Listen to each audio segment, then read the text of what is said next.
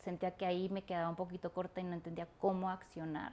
Y la otra carrera como que me abría un mundo de posibilidades en cuanto a cómo hacer que las cosas pasaran. Soy una firme creyente que la familia lo es todo para lo que uno forja hacia adelante.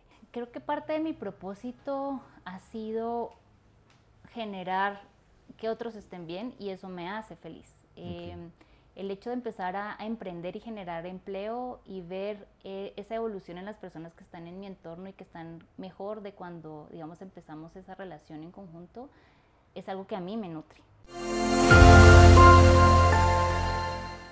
Hola, ¿qué tal? Muy buenos días, buenas tardes o buenas noches, depende del lugar donde nos estés viendo. Bienvenidos a tu espacio Líderes al Descubierto. Esta vez, como ya es costumbre, tenemos a una gran líder ella es colombiana, radica en Guatemala y ahora viene a visitarnos a México. Es Ingrid Gamboa. Ella es la CEO de Éticos. Pero ¿qué tal si en lugar de que yo le siga contando toda su historia de vida, dejamos, como ya es costumbre en este tu programa Líderes al Descubierto, que Ingrid nos cuente de su infancia, de su juventud, de sus estudios y de esta gran labor que está haciendo desde Éticos para justamente poder impulsar la práctica de la ética dentro de la organización rumbo al éxito de la misma. Bienvenida, querida Ingrid. Estás en tu casa, Líderes al Descubierto. Muchísimas gracias, Bogart, por, el, por la invitación. Realmente me siento bastante cómoda de estar aquí en México y acompañándote en esta entrevista. Sensacional, pues mira, ¿por qué no le vamos entrando a esta, a esta charla que como te decía, me interesa mucho conocer cómo era Ingrid de niña, sabemos ahora que naces en Colombia, pero cuéntanos un poco más, ¿qué, inquietudes tenías, tu padre, tu madre, qué te enseñaron rumbo a este camino o búsqueda por el éxito, porque en C-Level y sin duda aquí en Líderes al Descubierto, creemos que el éxito pues es aspiracional, en el buen sentido, ¿no? Se logra, pero hay que seguirlo persiguiendo para que nunca se acabe. Así que es un círculo virtuoso en el que siempre hay que estar montados. Cuéntanos, por favor, Ingrid.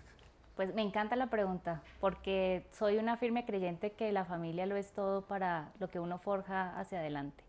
Y en mi caso, pues vengo de una familia eh, con un papá abogado, mi mamá trabajadora social, pero llegar ahí para ellos no fue fácil.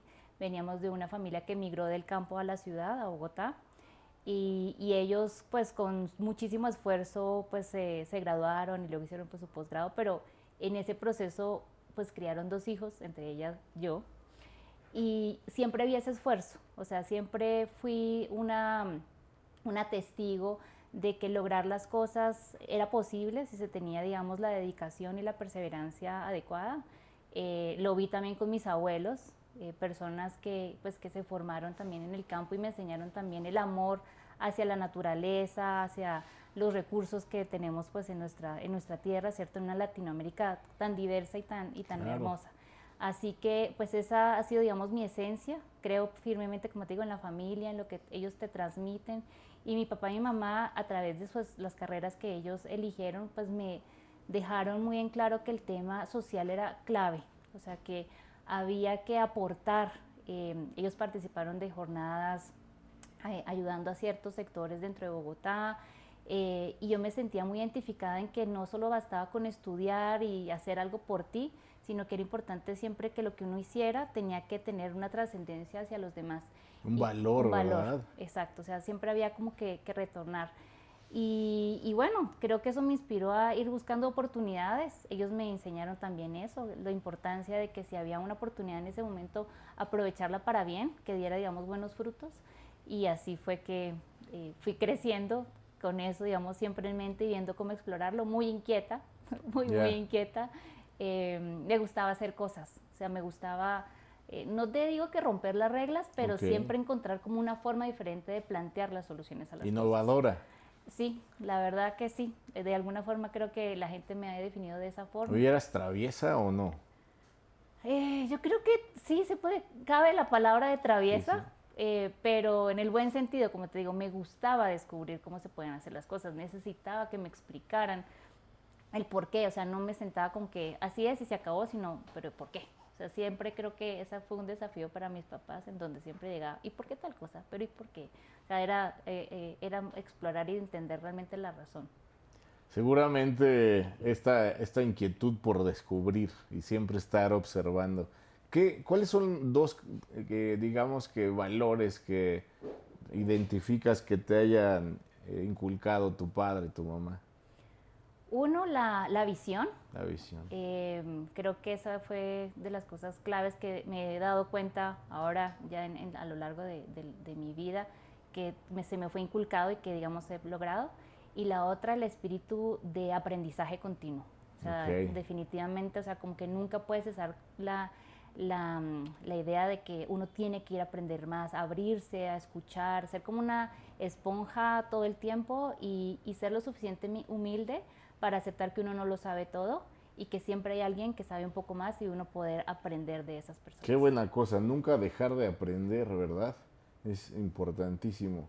Oye, y siguiendo en ese camino, vas a la secundaria, acá en México así le llamamos, la preparatoria. ¿Qué recuerdas? ¿Qué, eh, acá también nos gusta de pronto eh, compartirle a la audiencia esos momentos en los que uno cae en desesperación donde dices, no avanzo más, probablemente no, no ingreso a la escuela de mis sueños, temas como esos, registras algo que pudieras compartir. Si no lo hay, por supuesto, no hay que forzarlo, pero cuéntanos, ¿qué, qué siguió en la vida de Ingrid? Pues me encantaba ir al colegio desde muy chiquita. De hecho, en, en Colombia normalmente se entraba a los siete años a estudiar y yo entré mucho antes. Entonces yo estaba saliendo de la secundaria a los 15 años. Em, entonces para mí era como muy fácil aprender toda la parte teórica y como de, de currículum, pero había cosas que tal vez la academia no estaba preparada para todo lo que no teníamos a esa edad, sobre todo cuando ya estabas viendo qué venía hacia adelante, que era la universidad. Em, entonces era como un, recuerdo una secundaria que era como de muchos cambios y muchos conflictos tratando de entender cómo todo lo que traía en mi mente lo podía, lo podía cumplir. Em, y yo creo que de alguna forma sentía como la necesidad de que el colegio te retara más, ¿no? O sea, como que te exigiera más. Em, y, y, sentía también, y como tú lo dices, para inspirar a la gente, o sea, de no rendirse. O sea, yo estudié, o sea, me gradué de bachiller como maestra. Ok. Em, porque tenía también ese espíritu, o sea, voy a ayudar, entonces iba a ser maestra, definitivamente como que no calzó mucho el, el, el, ser, la, el ser maestra, pero ese, ese mm, elemento de poder enseñar y poder aportar, sí, definitivamente persiguió. Y salí a la búsqueda, o sea, eh, como te decía, mi, familia no era de muchísimos recursos, sí, sí. Eh, pero yo me dediqué a estudiar y a buscar las oportunidades y logré una beca en una de las mejores universidades de Colombia, entonces, em, como te digo, fue, no importa lo que te digan, era buscar cómo cumplir ese sueño y eso fue lo que hice. Y así arranqué ya luego de salir de la universidad. Eh, en, Perseverancia. ¿Y por qué eliges tu carrera? Creo que por lo mismo de tratar de tener una visión más amplia de las cosas eh, y como que no encasillarme. Eh, la carrera me daba la oportunidad de poder conocer un poco de todo, en diferentes industrias, la parte de procesos, la parte creativa, em, y eso me, me, llamaba poderosamente la atención, porque yo necesitaba como muchos porqués, las cosas cómo funcionaban, pero un tema que era clave y el por qué digamos que aproveché de la universidad era que me dejaban meterme a diferentes facultades a tomar materias. Entonces como que yo elegía cómo quería enriquecer mi conocimiento. Entonces estuve en ingeniería, tomé clases donde, que eran directamente antropología o del área de historia. O sea, fue, fue bastante mm, eh, enriquecedor porque no era como algo encasillado, sino que me permitían realmente como estimular todas esas cosas que siempre tenía muchas preguntas y necesitaba respuestas. Oye, qué buena oportunidad. Fíjate que diversos autores hablan de la magia que ocurre, bueno, no magia, sin duda, de lo grato y los resultados que ocurren a partir de la mezcla de conocimientos entre lo que digamos son las ciencias duras y las artes y las sociales, ¿no? Se hablaba mucho, por ejemplo, de cómo Steve Jobs en la parte de mercadotecnia mientras que Steve Bosniak estaba en la parte científica atrás de, los cables para la creación de lo que usted sabe en Apple. esa combinación siempre genera unos resultados muy, muy interesantes y yo creo que no fue la excepción como seguiremos viendo adelante en tu vida, porque ya hablar de temas como procesos, hablar, ya hablaste incluso de esta vocación por la educación, ¿no? Me parece que ya van mezclando todas estas cosas que seguramente vienen a ser mucho más interesante lo que ahora nos vas a contar, por favor. Pues sobre esa línea, em, estuve estudiando diseño industrial, pero estoy estudiando también ciencia política y la gente me dice, ¿por qué dos cosas como tan, tan distintas? Aparentemente, ¿no? Aparentemente, eh, pero la parte de ciencia política como que me unió mucho a lo que había compartido con mi papá y mi mamá en el tema de entender, ¿cierto? Un poco cómo era la sociedad, cómo se gestaba realmente esos conceptos de, de entender como nuestra responsabilidad, ¿cierto? Como ciudadanos, como personas. Eh, pero era como, sentía que ahí me quedaba un poquito corta y no entendía cómo accionar. Y la otra carrera como que me abría un mundo de posibilidades en cuanto a cómo hacer que las cosas pasaran. Eh, y era un poco más libre en cuanto a esa, eh, en cuanto a esa eh, ruta. Y la universidad también tenía opciones para uno tener como énfasis ciertas líneas de trabajo. Entonces estuve en emprendimiento y de ahí me estuve en la parte de sostenibilidad, que es un área que me fascina. Y mm, y así fue que me terminé, pues básicamente cerrando los estudios que realicé y dándome cuenta que además el mundo no estaba ahí, solo en Colombia o solo en Bogotá, sino que mm, tenía una inquietud de, no, ¿y qué pasa ahora que, me, que ya voy a salir? Y me postulé para hacer mis prácticas fuera de Colombia. Y me fui con, eh, en ese entonces Pro Export, que ahora es Pro Colombia, y apliqué para irme a trabajar a una de las oficinas que promovía las exportaciones y la inversión de Colombia. Y así fue como paré en Guatemala, eh, porque quería retarme, quería sentir que podía hacerlo sola, que todo lo que había aprendido, cómo lo iba a aplicar.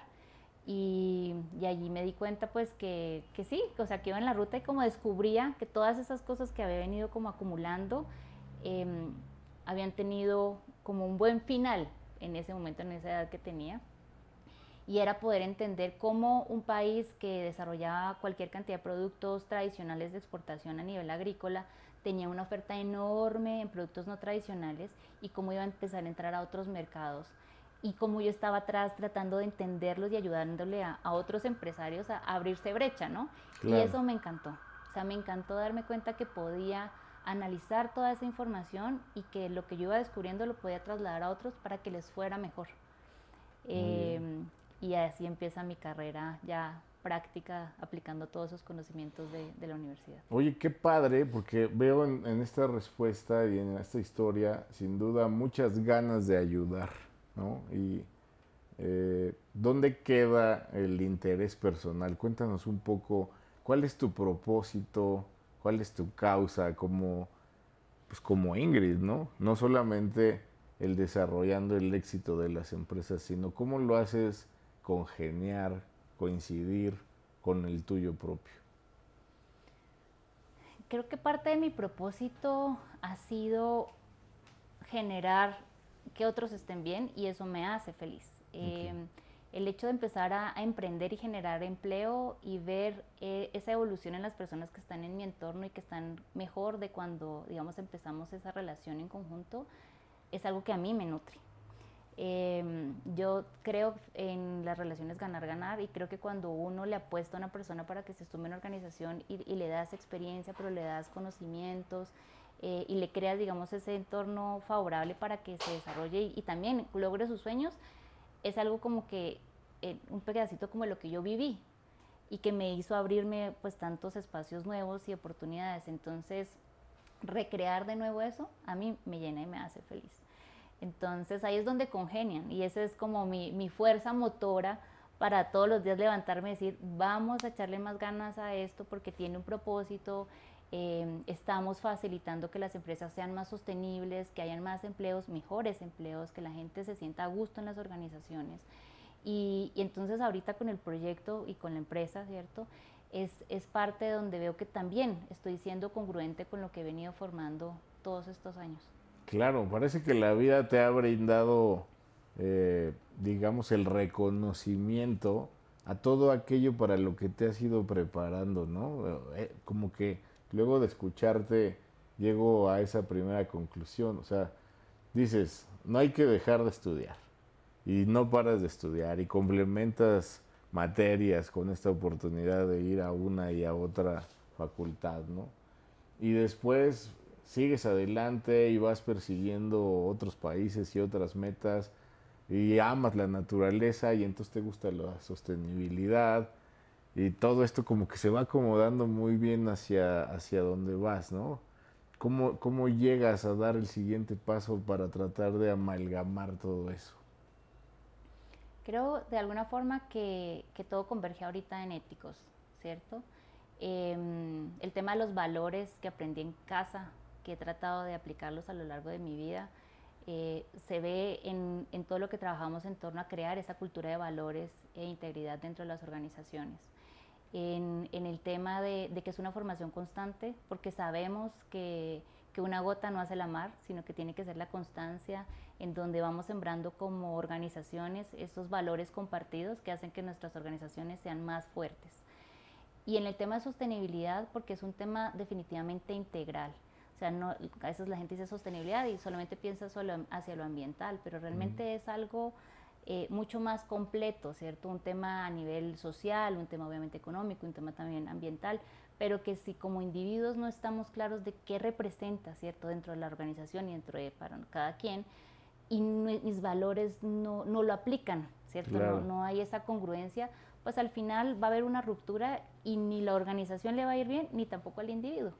Claro. Entonces, en éticos eh, viene la parte creativa, toda la parte de desarrollo de la tecnología, ¿cierto? Al, al servicio de todo el tema de, de, crear cultura de integridad y de cumplimiento entre las organizaciones, que al final favorece esa sostenibilidad de la organización y por tanto también se ve reflejado en una cultura de valores y integridad eh, o sea, viva, no de papel, sino uh -huh. viva. Uh -huh. Entonces ahí es donde veo que todo eso eh, que he venido eh, viviendo a lo largo de mi vida converge y, que veo que al final, como decía, que las cosas para mí son importantes que tengan impacto y que se vea proyectadas en las personas, pues lo veo porque las personas que viven y trabajan eh, dentro de organizaciones más íntegras son personas pues más felices porque están en organizaciones sanas, en donde se sienten eh, apreciados, donde el trabajo realmente fluye, donde pues pueden sentir con orgullo que pertenecen a una organización eh, que no solamente es, que no es de, no es de papel,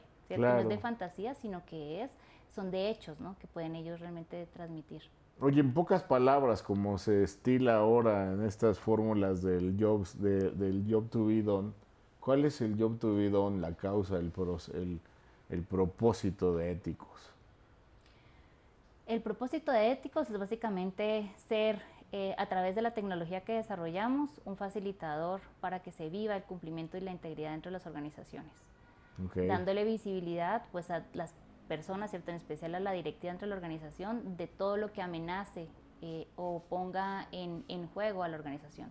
Porque al final, cuando una organización pública o privada eh, no se viven ¿cierto? Mm. La, la, la buenas prácticas, eh, pues empezamos a tener detractores que nos llevan a un paro de operaciones, a un daño reputacional o un daño económico severo que pues lleve a, a un mal término a la organización.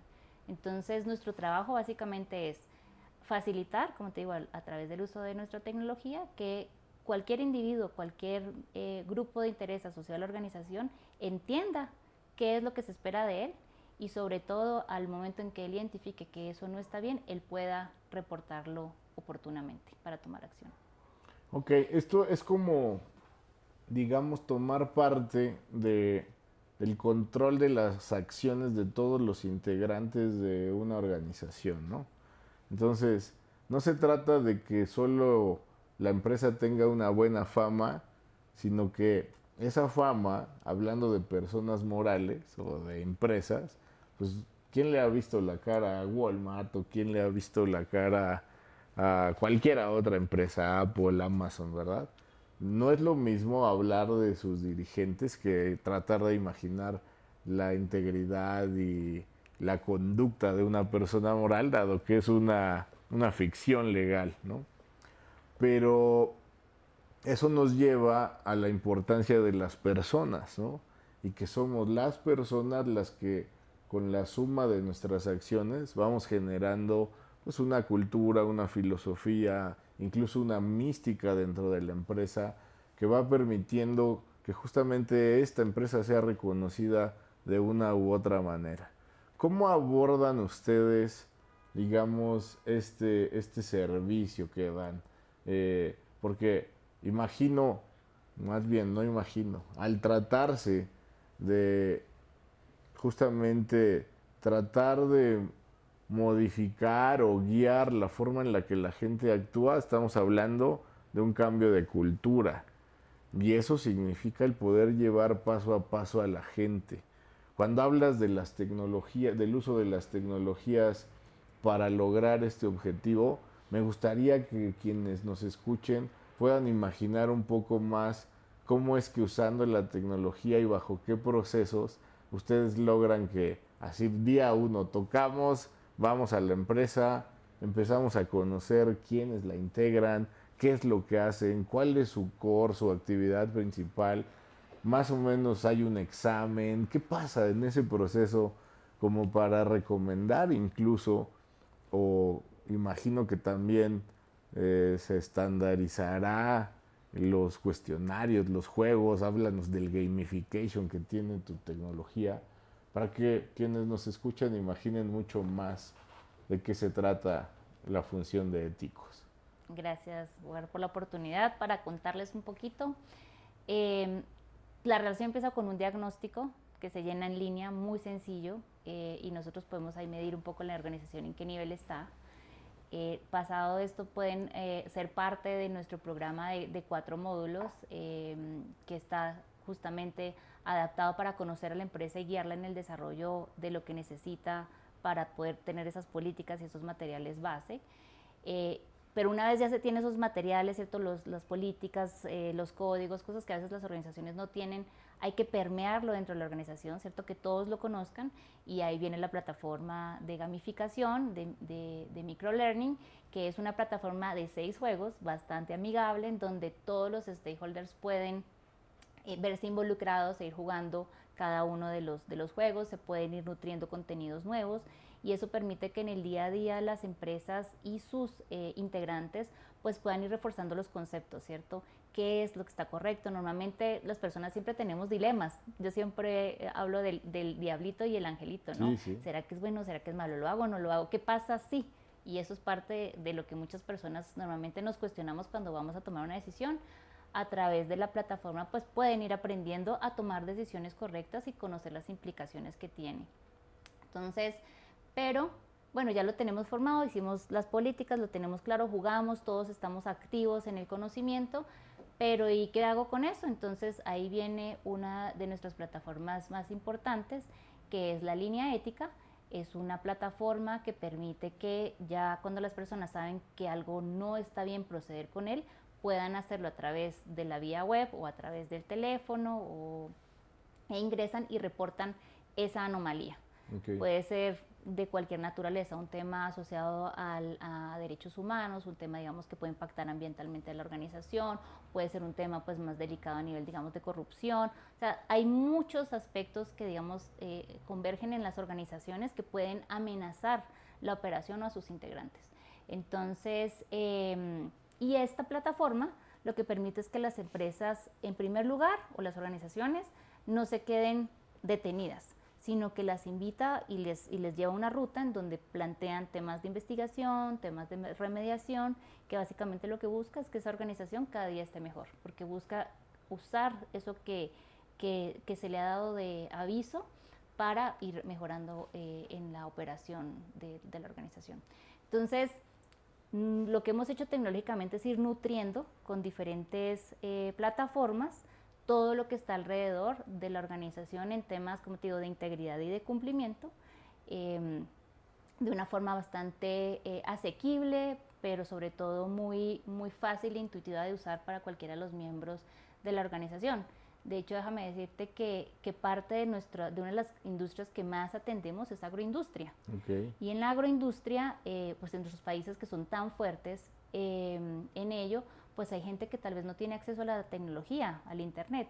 Sin embargo, eh, nuestros servicios permiten que las personas puedan a través del teléfono hacer una llamada y nosotros captar toda la información y así ellos no se queden desvinculados del servicio.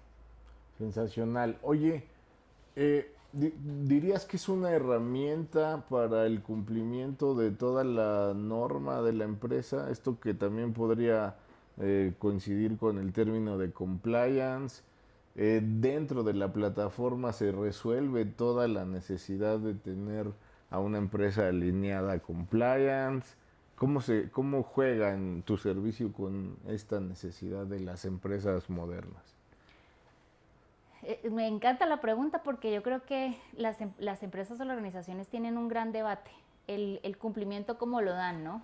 Contigo, y, y mencionaba hace un rato como el tema de papel. Hay cumplimiento que es de papel, tienen los códigos, tienen el cartoncito que mostrar. Sin embargo, con éticos tienen un aliado para que sea un, un cumplimiento vivo, un cumplimiento activo, en donde no es solamente si viene una organización, un, un, un cliente que le demande, obviamente, demostrar su ejercicio en cumplimiento, no se quede solo allí, en decir aquí lo tengo y sacarlo de rápido del escritorio, sino que realmente puedan sentir que en toda la organización hay una cultura al servicio del cumplimiento. Hoy me suena mucho como a la automatización de los procesos. Esto es que antes, eh, no me dejarás mentir, pues se mapeaban los procesos y las políticas y se hacían unos, unas carpetotas que acababan en el escritorio de la gente empolvándose, que se usaban creo que dos veces. Cuando alguien llegaba nuevo a la silla y decía, a ver, tengo curiosidad de cómo se hace esto, y la otra cuando había un problema para ver si le tocaba o no le tocaba hacer X acción. Percibo como que lo que tú ofreces permite la automatización del proceso de compliance, pasar de esa parte obsoleta a lo que es la automatización de procesos donde ya a partir de la tecnología puedes ir activando las acciones y avisándole al otro que le toca entrar en acción y midiendo al mismo tiempo KPIs y todos estos temas. ¿Es más o menos por ahí? Sí, es em, que a través de lo que nosotros hacemos, los equipos de cumplimiento en organización ya no están solos. O sea, es muy difícil remar contracorriente con contra todos y, con pocos recursos. Aquí se vuelve una cultura, como te digo, viva, en donde toda la organización realmente está alineada y trabajando hacia un mismo fin. Entonces, eh, sí. aparte sintiéndose parte, ¿no? Con el, supongo, el, oye, los juegos en, el, en esta fase de gamification o gamificación, como también se conoce, eh, eso lo juegan en sus celulares en, o tienen que hacerlo en sus PCs ¿Cómo es un poco para imaginarlo? Es, es, bastante asequible porque es una web app, no tienen que descargarla, sino que lo pueden acceder desde el celular o desde la computadora. Si, digamos, hay colaboradores que no tienen acceso, digamos, a una terminal, pues se pueden facilitar algunas dentro de los puntos de la organización. Entonces es muy fácil eh, jugar. Y no y bueno, ya la recurrencia ya la decide la decide la organización o la persona, pero pero es tan intuitivo que es muy sencillo dejarse llevar y quedarse un buen tiempo ahí jugando. Cuéntale a la audiencia por qué, por qué es importante aprender a través del juego. Bueno, es que el, el, juego, si vamos a nuestra, a nuestra infancia, es donde tenemos una mejor retención y memoria de, de las cosas. Entonces, cuando disfrutamos algo, realmente la retención aumenta. Y, el hecho de hacerlo así de una forma agradable permite obviamente que tengamos mayor afinidad.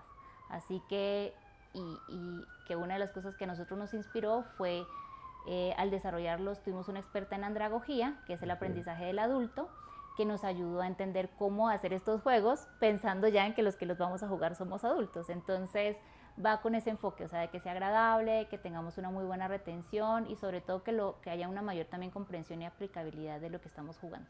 Pero además ahora eh, yo diría, bordando sobre lo comentado, pues desafortunadamente a mucha gente no le gusta leer. Entonces, a partir del juego, está uno aprendiendo al mismo tiempo, ahorrándose quizá largos memorándums en blanco y negro que a veces hacen tediosa la lectura y el aprendizaje, ¿no? Oye, eh, sin duda me parece que se rema contracorriente cuando se habla de ética, sobre todo cuando en muchos países, y no solo de Latinoamérica, sino del mundo, la constitución de las empresas de pronto demanda de, entrar en arenas movedizas en las que, ah, te quieres constituir rápido y tener tu registro constitutiva, de registros ante Hacienda o secretarías del Tesoro, y para todo siempre surge el que te va a ayudar a cambio de una, de una dádiva, eh, mordida, corruptela, como se tenga que llamar. Eh, ¿cómo, ¿Cómo hacen ustedes? ¿Cómo atacan esta parte? Porque de pronto hasta se hacen dichos muy pues muy muy muy malos que muy que afectan demasiado como el que no tranza no avanza y ese tipo de cosas. Cómo luchan contra eso cómo cómo se sensibiliza a la gente cómo se le empiezan a mostrar las mieles de estar actuando éticamente porque me parece que eh, en la C-Suite, en, el C-Level, eh, sin duda que se tiene una visión muy clara de por qué practicarlo, pero eh, como decía en algún momento, todos los que integramos las organizaciones debemos estar llamados a cumplir este tipo de conducta. ¿Cómo le hacen para, para sensibilizar, para atacar estos cánceres? Creo que la, mm, la clave ha estado en los números. Eh, hacerlo muy, muy objetivo y racional. Eh, cuando vamos a comprar algo, uno hace sus cuentas, ¿no? Tanto me vale, me alcanza, no me alcanza, sumo o resto, ¿no? Aquí pasa exactamente lo mismo. A nivel latinoamericano, por cada 100 dólares que vende una organización, pierde entre 4 y 12 dólares por prácticas no éticas. Dicho esto, puede significar básicamente la rentabilidad o básicamente el cierre de una empresa, su operación. O sea, ahí se fue toda la ganancia. Entonces, cuando lo haces en esos términos y tú quieres correrte ese riesgo, porque al final es el riesgo que se juega eh, la persona que toma la decisión de pagar una dádiva, un soborno o hacer, como te digo, cometer otras prácticas no éticas, debes saber que eso va a tener un costo. Claro. Y ahí es donde tiene que tomar la decisión de si ese costo lo va a, poder trasladar. y está dispuesto a asumir ese costo dinerario y ese otro costo que muchas veces no percibimos tan fácilmente, que es la reputación. Ahora bien, con todo el rol que ha jugado el la era del Internet, las redes sociales, las organizaciones, como te decía, las personas eh, morales eh, y las personas naturales, pues tienen que plantearse realmente si quieren ser expuestas públicamente y jugar su reputación que posiblemente va a, costarle muchísimo más que esos 4 o 12 dólares por cada 100 que vende, ¿no? Eh, y eso creo que de alguna forma ha sensibilizado más al tomador de decisión para decir, realmente me trae más cuenta actuar bien, sensibilizar a toda mi organización en que vayamos en caminos más rectos y no en áreas tan grises, porque le va a sumar. De hecho, hay varios estudios que han salido en los últimos dos años que reflejan cómo el consumidor adopta unas conductas de compra mucho más em, eh, favorables hacia las empresas y organizaciones que demuestran su integridad y su ética. Entonces, eso es súper importante porque un mercado, por ejemplo, como España, marcaba un estudio que tienen una tendencia entre un 15 y un 25% más, porque estás mostrando ese compromiso. Tenemos unas generaciones mucho más eh, sensibles, ¿cierto? Y receptivas en entender y darse cuenta que cuando una organización actúa mal, no es problema solo de esa organización, es problema de, absolutamente todos. Entonces, em, las empresas por eso han ido adoptando precisamente eh, con mayor conciencia este tipo, digamos, de, herramientas y de buenas prácticas, porque saben que ya no son eh, entidades aisladas. Yo lo hago y nadie se va a dar cuenta. No, ya no es así. Ya aquí lo hiciste y tienes que estar consciente que otro montón lo van a saber. Claro. Y que aparte pues hay una fuga de capital que puede costar básicamente el paro de la operación. Entonces, atendiendo a la pregunta que tú me hacías, pues realmente nosotros hacemos un llamado em, haciendo una sensibilización a través de un conocimiento compartido. De hecho, tenemos un espacio en donde nos juntamos cada 15 días eh, con profesionales de toda Latinoamérica, traemos eh, invitados para que hablen de lo que están haciendo bien y eso ayuda a sensibilizar y que la gente escuche cómo ha sumado esas organizaciones estar en cumplimiento, ¿cierto? Estar trabajando en pro de la integridad dentro de la organización y que no es algo como inventado por nosotros porque desarrollamos tecnología para eso, sino que realmente en los hechos y en los números se puede evidenciar que sí vale la pena y sí trae cuenta. Oye, pues qué buena, qué buena respuesta. La verdad es que nunca lo había visto desde ese punto de vista, pero ahora me queda completamente claro, porque en efecto si uno va sumando cada mordida, cada soborno que da, pues al final del día esos costos tienen que trasladarse a alguien y desafortunadamente esos son el consumidor. Pero entonces ese consumidor, pues cuando compara el precio de una empresa que se fue por ese lado, mientras el que se lo ahorró, pues no va a resultar competitiva. Además de que coincido contigo, cada vez hay más conciencia en que el consumidor elige esos productos que se saben provienen de una empresa con buena reputación o que incluyo, incluso contribuyen al cumplimiento de los ODS y todos estos temas, ¿no? Eh, fíjate que pues, llegó el momento en el que ya te descubrí aquí en, en Líderes al Descubierto. Y bueno, pues mira, te descubro, Ingrid, como una persona que necesariamente tenía que amar la tierra a partir de tus orígenes, ¿no? De tus abuelos, tus padres, pero que también con esta inquietud por la observación, por la práctica y por el hacer cosas, eh, llegaste incluso al, grado de la, de la travesura para poder seguir adelante en la vida.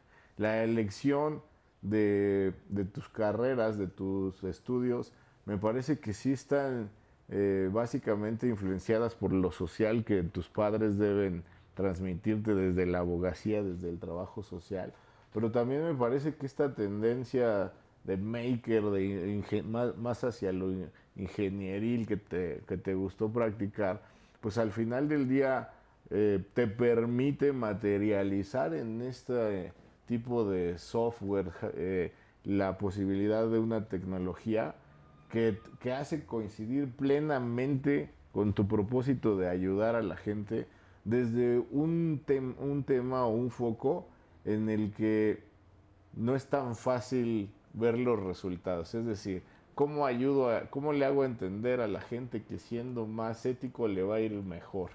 Pero mira, a través de herramientas que ya nos plantea esta cuarta revolución industrial que siempre me gusta citar, me parece que te montas en ella y estás con una herramienta muy interesante desde éticos que permite que las personas nos mejoremos y en consecuencia las organizaciones en beneficio de uno mismo, ¿eh? porque si nuestra fuente de trabajo persiste, pues tendremos la posibilidad de seguir llevando el sustento al hogar.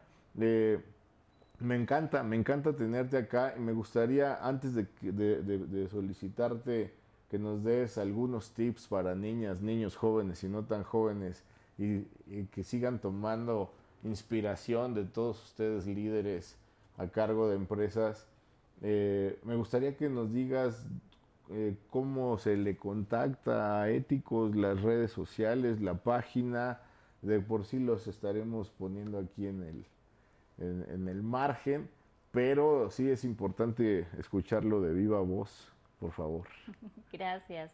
Bueno, pues nos encuentran en, en las redes sociales como arroba éticos global, E-T-H-I-K-O-S global. Eh, estamos en LinkedIn, en Instagram, Twitter y si les encantan los audios, los invito a que nos sigan en los espacios que hemos grabado en Spotify, eh, donde hay mucho contenido del que pueden aprender o en YouTube.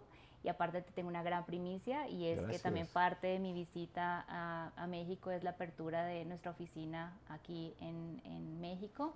Así que estoy muy contenta de la cálida recepción que hemos tenido del mercado mexicano y estamos apostando muchísimo por que sea uno de nuestros mercados líderes dentro de Latinoamérica, entre los 18 que actualmente atendemos.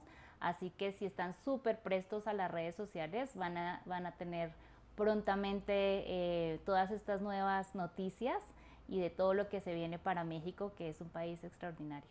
Sensacional y seguramente también aquí en la revista C-Level podemos verlos en futuros números para que también la gente que nos lee tenga estas, estas noticias y en nuestras redes. Regálanos algunos tips, por favor, para los jóvenes, no tan jóvenes, también líderes icónicos que ven este programa, eh, que tú recomendarías desde el punto de vista pues, de Ingrid y de la ética. ¿no? Claro, pues yo los invito a que mm, nunca dejemos, como les decía, de aprender, que estemos siempre receptivos a escuchar y a dejarnos guiar. Em, también una invitación a buscar mentores. Eh, tal vez no lo mencioné, pero dentro de mi recorrido tuve personas muy especiales que me acogieron y me sirvieron como guía para como capturar todas esas inquietudes que tenía, así que es, bueno dejarse guiar. Y, y, en temas de integridad me parece súper importante algo que acabamos de sacar en un artículo dentro de nuestras redes y es, si vas a hacer algo que tu mamá te cuestionaría, entonces ahí ya tienes un buen indicador de que eso que piensas hacer no está bien, si es algo de lo que tu familia no estaría orgullosa que, que se sepa. Y, y, esos son medidores, ¿no? De donde uno dice, ok, tal vez eso no, no, no, no es correcto. Em, y, la, y la última de cierre que me parece vital y he tratado de, de enseñarle inclusive a mis hijos es, uno debe ser congruente. Em, como, a título personal y obviamente en, en, la vida profesional, y es algo que nosotros también inspiramos a los tomadores de decisión, a la alta gerencia dentro de las organizaciones.